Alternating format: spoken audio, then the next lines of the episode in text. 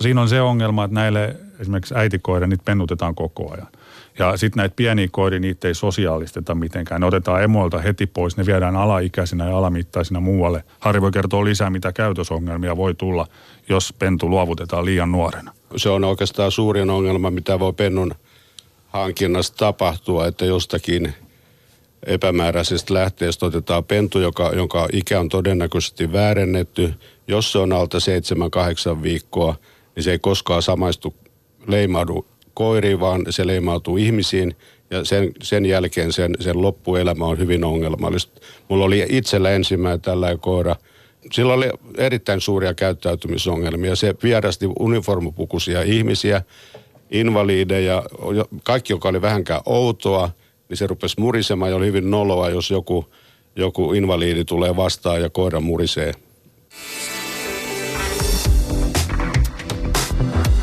Ylepuhe aamun vieraat.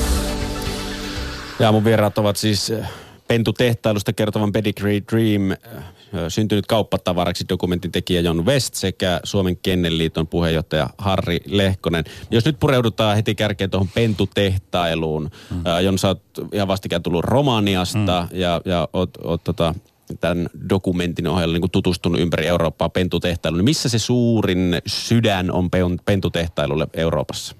No ihan semmoinen keskeinen alue on tämä Slovakia, Unkari, Puola, tämä, tämä linja siellä ja myös Romaniassa. Ja sitten, sitten on toi itä, itäinen Venäjä, Ukraina, tämä, tämä sieltä Valko-Venäjä. Siellä siellä on, siellä on tämmöiset niin isoimmat ja epämääräisimmät olosuhteet näillä koirilla kuinka paljon niitä on tutkittu tavallaan, että kuinka paljon niitä on tullut ilmi, että nimenomaan siellä on tai jäänyt kiinni tai muuta vastaavaa, että kuinka tarkasti tiedetään, kuinka paljon siellä niitä pentutehtailla No mulla on, mulla on tämmöinen tota, tieto, täällä on tämmöinen äh, eurooppalaisten eläinlääkäreiden federaatio ja sitten äh, eläinlääkäreiden, täällä on hirveä lista tämmöisiä nimilyhenteitä, mä en kiusaa nyt kuulijoita niillä, mutta heillä on tullut tämmöinen kohti vastuullista koirakauppaa raportti vuonna 2016. Ja sen mukaan arvioitiin, että tämmöisiä virallisia raportteja myynneistä ja liikkumisista tehdään vuodessa vain 20 000, joka tarkoittaa, eli tämä kirjainyhdistelmä Traces, joka on tämmöinen varmenne elävien eläinten ja eläintuotteiden jäljitettävyydestä ja valvonnasta. Tämmöinen ilmoitus pitää tehdä aina, kun myytäviä koiria liikutetaan maasta toiseen. Niin näitä arvio on tullut virallisesti vain 20 000. Ja samaten he arvioi, että tämä laiton koirakauppa liikkuminen olisi sitten volumiltaan 552 000, eli lähes 30, 000, 30-kertainen tähän määrään. Ja tässä, tässä on se ongelma. No tuo kuulostaa aika, aika hirvittävältä. Siis 30 kertaa. 2000 versus 550 000. Mm, ja se on arvio, ja arviot on yleensä alakanttiin, koska eihän niistä ei ole mitään niin kuin faktuaalista dataa siitä, mitä se voisi olla. No miten ne sitten liikkuu rajojen yli? Selitä vähän sitä bisnestä. Siis puhutaanko nyt rekoista vai henkilöautoista? Rekoilla. Esimerkiksi mulla on tähän dokkarin tulossa semmoinen äh, Slovakiassa asuva mies, Attila, joka tota, hänen pihaltaan lähtee joka maanantai 150 tai niin paljon kuin halutaan, niin koiranpentuja Espanja, pelkästään Espanja. Okei. Okay joka ikinen maanantai. Huhhuh. Joo. Ja nyt puhutaan myös Espanjan kohdalla maasta, jossa on paljon myöskin, siis hylätään koiria. Että siellä kyllä, kyllä. Ja kierto. siis Espanjasta on arvioitu, että äh, Guardia Civilin, joka on tämmöinen puolimilitantti santarmilaitos, niin heidän johtoporos on arvioitu, että Espanjassa myynnissä olevista rotukoirista 80 prosenttia on lähtö alkujaan Itä-Euroopasta. Niillä on väärennetyt sukutaulut ja paperit. Ne on tehty espanjalaisiksi. Minkä takia tämä Itä-Eurooppa on nimenomaisesti nyt kunnostautunut tässä pentutehtailussa? Onko se vaan helppo siellä, siellä ei tutkita asioita vai, vai hyvät kulkuyhteydet, mitkä ne syyt on? No siellä, siellä tuota, ei varmaan viranomaisvalvonta tämän tapaiseen toimintaan sillä tasolla kuin Länsi-Euroopassa. Ja sitten se on heille erinomainen bisnes. Tuommoinen normaali pennun hinta, mikä Länsi-Euroopassa on, niin se on, se on kuukausipalkka varmaan se siellä vähintäänkin. Mm. Et pentuja saa esimerkiksi Slovakiasta rotukoiran pentuja 80 euroa kappale. Sitten ne myydään muualla tuhannella eurolla tai enemmän. Ja se on mm. puhdasta nettoa sitten se, mikä siinä välissä on. Siis sä sanoit nyt rotukoiria? Joo, Että niillä on ihan siis nimenomaan. siis paperit ja... Joo, ne, ne joko väärennetään tai, tai sitten jossain matkan varrella ne teetetään ne paperit. Tai sitten toistepäin jotain harvinaisia värejä, jotka jossain rotukoirassa on siis rotumääritelmän mukaan virheitä – niin sellaisia, paras esimerkki on sellainen, että 4000 euroa kotiin tuotuna netin kautta mm. Ranskan bulldogki väärän värinen olisi ollut mahdollisuus ostaa. Mm. Täällä ja sitten Slovakiassa on esimerkiksi tämmöinen firma, jolla on ää, joka läänineräinlääkäri on tarkastanut toiminnan ja hyväksynyt paikallinen läänineräinlääkäri, niin on 30 vuoden kokemus, eli he on 30 vuotta. He toimittaa viiteen maahan. Heillä on tällä hetkellä 45 koiran rotua edustettuna siellä sivuilla. Jokaisesta saa pentuja, mutta minimitilaus on 20 kappaletta. Mm. Tukkumyynti. Joo, sieltä saa tilata ihan kuka vaan. Jos, jos nämä kuitenkin näin avoimesti tuodaan nettisivuillakin ilmi, että me mm. tehdään tällaista. Tällä Slovakiassa nyt meillä on tämmöinen yritys, joka tukkumyy koiranpentuja. Mm. Niin minkä takia sitä ei saada sitten kiinni? Se, koska se ei ole sen maan laissa kielletty, eikä ole, siinä toiminnassa ei ole mitään. Heillä on steriilit tilat, se on näennäisesti kaikki kunnossa, ne on lämpimiä, kuivia. Siellä on oma pieni klinikka, missä on eläinlääkäri töissä. Eli näennäisesti kaikki on kunnossa, okay. mutta no. tämä volyymi on, se on, se on niin kuin semmoista jatkuvaa tuottamista. No mutta mikä siinä sitten on ongelma, jos kerran näennäisesti kaikki on kunnossa? No siinä on se ongelma, että näille esimerkiksi äitikoille niitä pennutetaan koko ajan. Ja sitten näitä pieniä koiria, niitä ei sosiaalisteta mitenkään. Ne otetaan emoilta heti pois, ne viedään alaikäisinä ja alamittaisina muualle. Ja siitä, niin kuin Harri tuossa, Harri voi kertoa lisää, mitä käytösongelmia voi tulla, jos, jos pentu luovutetaan liian nuorena. Joo, se on, se on oikeastaan suurin ongelma, mitä voi pennun hankinnassa tapahtua, että jostakin epämääräisestä lähteestä otetaan pentu, joka, jonka ikä on todennäköisesti väärennetty. Jos se on alta 7-8 viikkoa, niin se ei koskaan samaistu leimaudu koiriin, vaan se leimautuu ihmisiin ja sen, sen jälkeen sen, sen loppuelämä on hyvin ongelmallista. Mulla oli itsellä ensimmäinen tällainen koira ja sen, se, sillä oli erittäin suuria käyttäytymisongelmia. Se vierasti uniformupukuisia ihmisiä, invaliideja, kaikki, joka oli vähänkään outoa, niin se rupesi murisemaan ja oli hyvin noloa, jos joku, joku invaliidi tulee vastaan ja koira murisee. Tämän tapaisia ongelmia pitää sosiaalistaa, käsitellä niitä jatkuvasti, kun ne on sopivassa iässä. Ja, ja samaten, anteeksi tähän vielä sanon sen, että just tämä, että esimerkiksi jos pentu otetaan vieläkin aikaisemmin, niin emo opettaa sen 15 viikon, ensimmäisen 15 viikon Kyllä. aikana lähes kaiken, mitä tämä pentu sitten tarvitsee niin kuin aikuisi, aikuisiellä. Mutta säkin oot Harri haksahtanut tämmöiseen pentutehtaan niin, olin pentuun. yhdeksän vuotta vanha silloin ja mun isä osti sen halvalla tutulta pitkä, siis Lassie, se oli mm. 50-luvun loppua, mä olin vielä koulussa. Trendikoira silloin? Silloin oli muotirotu, joo, mutta sitten isä sai sen halvalla, kun se oli jonkun tuttavan tuttava. Mm. No. Pentutehdas kylläkin. Mm. Suomessa sijaitseva sellainen. Niin, siellä oli kaksi narttuja ja niillä kummallakin teetettiin joka juoksusta siihen aikaan, mutta enpä tiennyt silloin paremmasta. Tämä, tämä se on niin kuin yleisellä tasolla ongelma. Että ihan, mulla on tässä dokumentissa tämmöinen saksalainen eläinsuojelujärjestö Fierfoten ja he on ollut luennoimassa näissä maissa. Niin monissa paikoissa ollaan alettu itkemään, kun ei olla tajuttu, että hei meidän naapurikylässä tehdään tällaista. Että ei, ihmisille ei ole, ole sitä tietoisuutta, ei ajatella. Mutta kuka sitä bisnestä sitten tekee? Kuka ne rahat käärii, jos sä sanoit, että kahdeksalla kympillä saa pennun nostettua, joka sitten myydään tonnilla eteenpäin? No toisessa maassa. Isossa mittakaavassa kyse on aina järjestäytyneestä rikollisuudesta. Se toimii ihan samalla tavalla kuin vaikka huumekauppa tai asekauppa. Et siellä on joku, joka suunnittelee ja sitten näitä, se, se haarautuu monen, monen osatekijään. Ja nyt on Saksassa tulossa tänä vuonna ensimmäinen oikeudenkäynti tämmöistä isoa organisaatiota vastaan. Ja sen, on, sen ansiosta, että yksi puolalainen entinen trokari e, on, on vaihtanut puolta ja hän on ilmi antanut näitä ihmisiä. Onko sä päässyt Jon käymään tämmöisissä paikoissa, pentutehtaissa? Joo, mutta en ole näissä isoissa. Ja ni, niistä mulla on Fierfotenin kautta on materiaalia, on, on Belgiasta ja, ja tulossa Puolasta ja sitten tota, niin Romaniasta. Jos sä sanoit, että, että tämä on järjestäytynyttä rikollisuutta, niin onko näillä pentutehtailla jonkinlaisia yhtymäkohtia, vaikka se oma rikollisuuden haaransa ehkä onkin, niin kuitenkin järjestäytyneeseen rikollisuuteen noin muuten huumekauppaan ja asebisnekseen? No tavallaan sillä tavalla, että on, on semmoisia epäilyjä ja osin näyttöjäkin, että äh, huume- ja asekaupasta on siirtynyt väkeä siihen pentutehtailuun ihan jo senkin takia, että tuomiot on tosi pieniä ja kiinnijäämisen riski on lähes olematon, koska EU-alueella on vapaa liikkuvuus. Eli onko nämä tyypit nyt niitä, jotka hakee sieltä esimerkiksi Slovakiasta pentutehtaasta niitä pentuja ja kuljettaa niitä sitten muualle? Hmm. vai, että se pentutehdas itsessään ei tee sitä suurta rahaa, vaan sitten ne, joka hakee sieltä kyllä, kahdeksalla kyllä, kympillä heilläkin, ja... kyllä, kyllä sinne se raha tulee, koska sieltä ostetaan, ostetaan ne pennut. Ja sitten siinä pitää, siinä pitää lahjoa viranomaisia, tullivirkailijoita, eläinlääkäreitä. Siinä pitää palkata paljon väkeä. Ja sitten siinä on se, että nämä eläinkuljetukset pentujen osalta välillä tulee näitä ilmiöitä, että joku 70 koiraa on jossain kontissa tukehtunut kuoliaksi, kun raja-asemalla on jouduttu viipymään. Mutta kun sitten muutenkin eläinten kuljetukset Euroopassa on ongelmallisia, niin, niin tämä lemmikkien eläinten kuljettaminen ei, ei nyt ole ehkä se viranomaisten ensimmäinen kohde. Ei ole, ihan totta. Ja si- sitten taas vastaavasti tälle, näille kuljetuksia järjestäville, niin niillä on oikeastaan ihan sama, jos, tämä nyt kuulostaa kauhealta, mutta jos yksi, yksi autollinen menetetään. Mm, ne määrät on niin mm. valtavia. Joo. Mikä sitten on Suomessa suurin ongelma tämän pentutehtailun suhteen?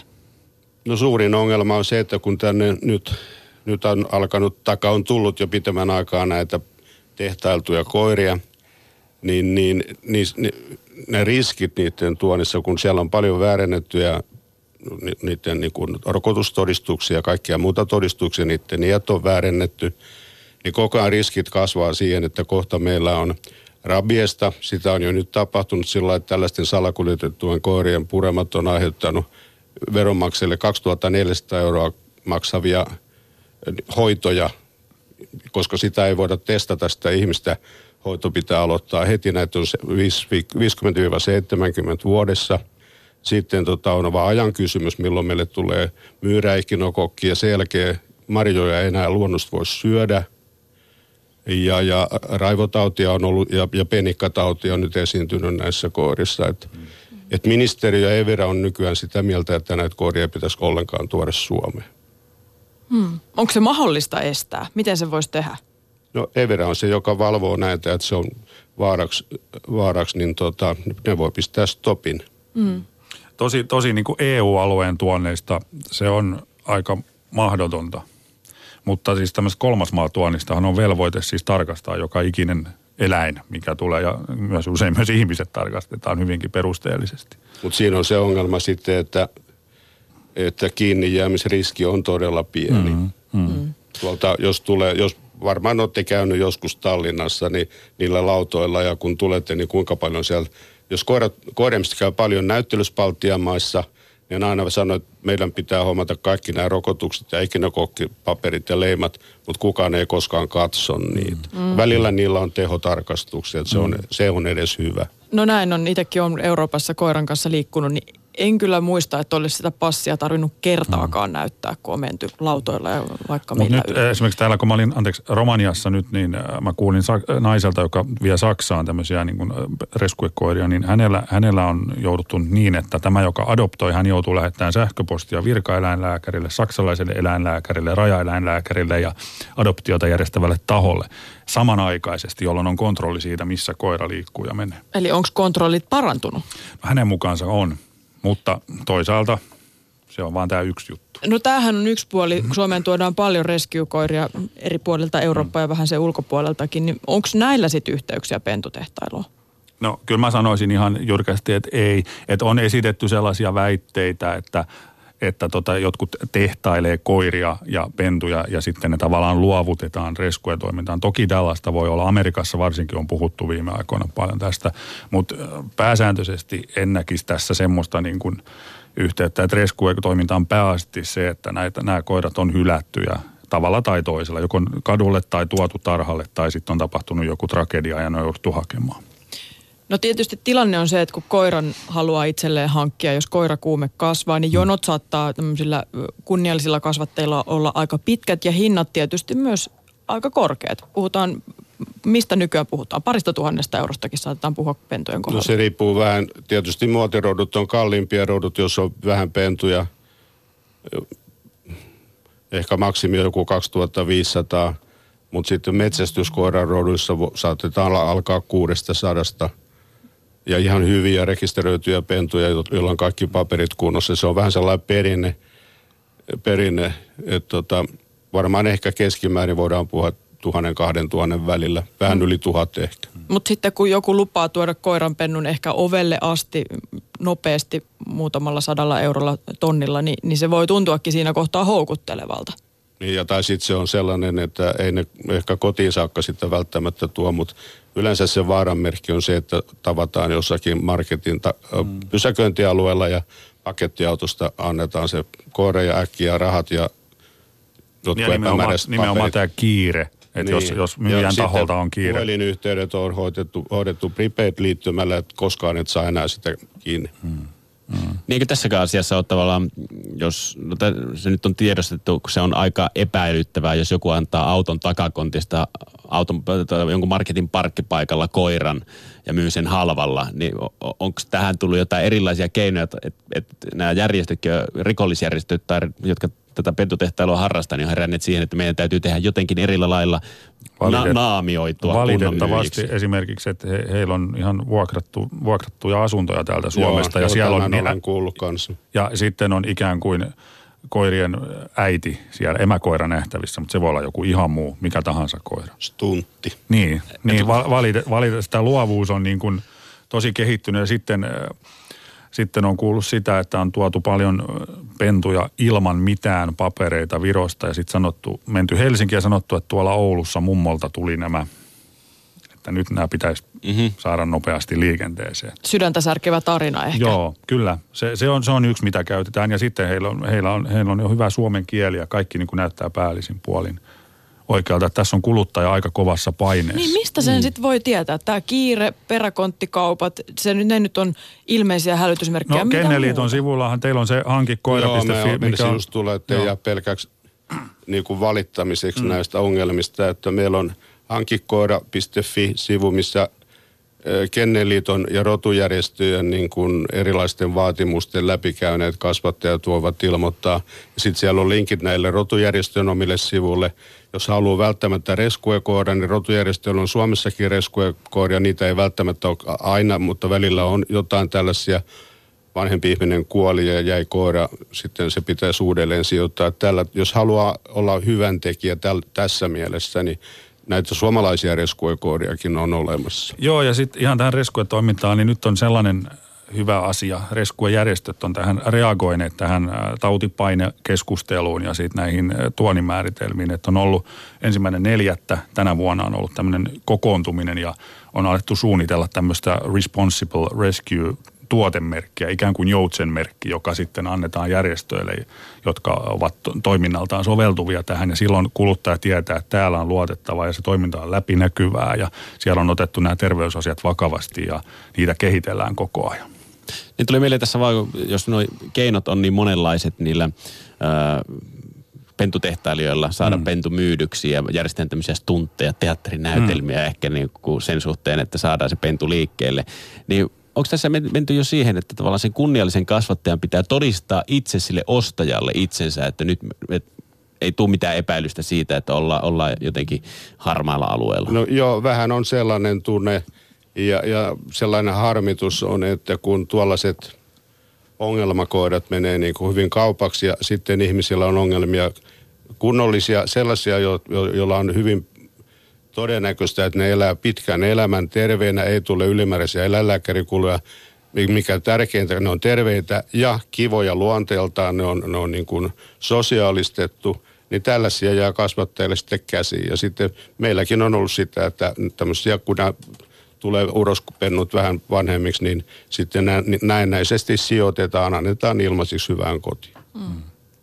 No mitkä ne globaalit keinot olisi, mitä, jos teillä sellaisia on mielessä, että miten sitä, koska rajoina nyt ei saa kiinni ja suurempia no, tarkastuksia rajoilla, no, se on heti, mahdotonta. Si, heti, heti siihen sen, että ministeriö tuli eilen hyvällä tiedotteella tuossa uuden eläinten hyvinvointilain yhteydessä tuli kovasti kentältä siihen lausunto, lausunto että kaikki koirat ja kissat ja muutkin eläimet ehkä, mutta eten, etenkin koirat ja kissat pitäisi tunnistusmerkittää ja rekisteröidä.